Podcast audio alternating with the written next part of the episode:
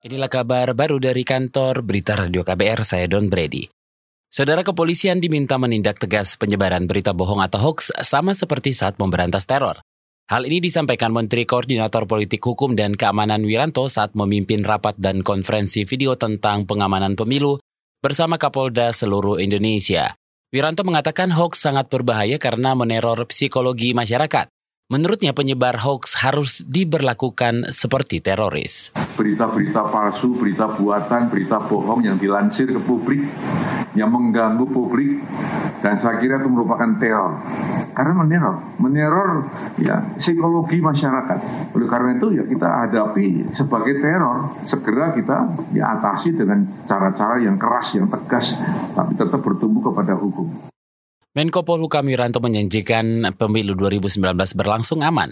Ia merujuk pada laporan Gallup Law and Order yang menempatkan Indonesia sebagai negara teraman kesembilan di dunia. Selain itu, laporan Badan Intelijen menyebut tidak ada gejolak keamanan yang mengancam pemilu. Meski begitu, Wiranto jajaran kepolisian tetap waspada. Komisi Pemilihan Umum K P U mengklaim telah berupaya mendorong peningkatan keterwakilan perempuan dalam pemilu. Salah satunya melalui peraturan minimal tiga puluh persen keterwakilan perempuan di pencalonan legislatif. Namun anggota K P U Evi Novida Ginting mengakui belum ada peningkatan signifikan dalam pelaksanaannya. Kalau dari sisi K P U kan kita sudah sudah mempersiapkan peraturan K P U dari segi pencalonan ya, dari mulai verifikasi pencalonan, kemudian juga penetapan calon terpilih yang uh, juga memperhatikan ya tiga puluh persen keterwakilan perempuan, termasuk susunan dari susunan daftar uh, calegnya sendiri dari tiga uh, ada satu perempuan dan sebagainya. Dari jumlah-jumlah uh, penyusunan caleg itu juga kita sudah atur sedemikian rupa sehingga tetap pada minimalnya tiga puluh persen. Anggota K P U Evi Novida Ginting menambahkan harus ada kerjasama berbagai pihak, khususnya komunitas perempuan untuk mendongkrak keterwakilan perempuan di parlemen.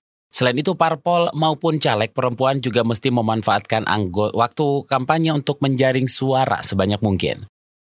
Bupati Nduga Papua Yairus Gwijangge berencana bertemu Presiden Joko Widodo untuk membahas tentang nasib warganya yang mengungsi ke daerah lain akibat kontak senjata antara T N I dengan Tentara Pembebasan Papua Barat. Dikutip dari antara ratusan pengungsi tersebut tersebar di sejumlah kabupaten di sekitar. Yairus mengatakan anak-anak untuk sementara tetap bersekolah di Jayawijaya, terutama pelajar kelas delapan yang bakal mengikuti ujian. Bupati Jayawijaya John Richard Banua mengatakan telah menyediakan gedung sekolah untuk digunakan sementara oleh anak-anak pengungsi Nduga. Gedung sekolah digunakan bergantian.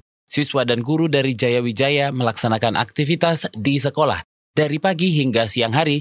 Setelah mereka pulang, giliran siswa dan guru pengungsi Nduga yang menggunakan fasilitas sekolah. Dari berita olahraga, Indonesia berada satu grup dengan Denmark dan Inggris di kejuaraan dunia beregu campuran Piala Sudirman dua ribu sembilan belas. Manajer tim Merah Putih Susi Susanti yakin mampu mengatasi dua tim Eropa di babak awal. Meski diakui, meski diakuinya, tim lawan khususnya Denmark memiliki kekuatan, kekuatan pemain yang merata. Pelatih akan mengatur strategi dan meracik komposisi pemain. Kejuaraan Piala Sudirman dua ribu sembilan belas akan digelar pada sembilan belas hingga dua puluh enam Mei dua ribu sembilan belas di Nanning, China. Sebanyak tiga puluh satu negara menjadi peserta yang dibagi dalam empat grup berdasarkan peringkat. Korea Selatan berstatus sebagai juara bertahan. Pada final Piala Sudirman dua tahun lalu, Korea Selatan mengalahkan China dengan skor tiga dua. Demikian kabar baru dari kantor Berita Radio K B R, saya Don Brady.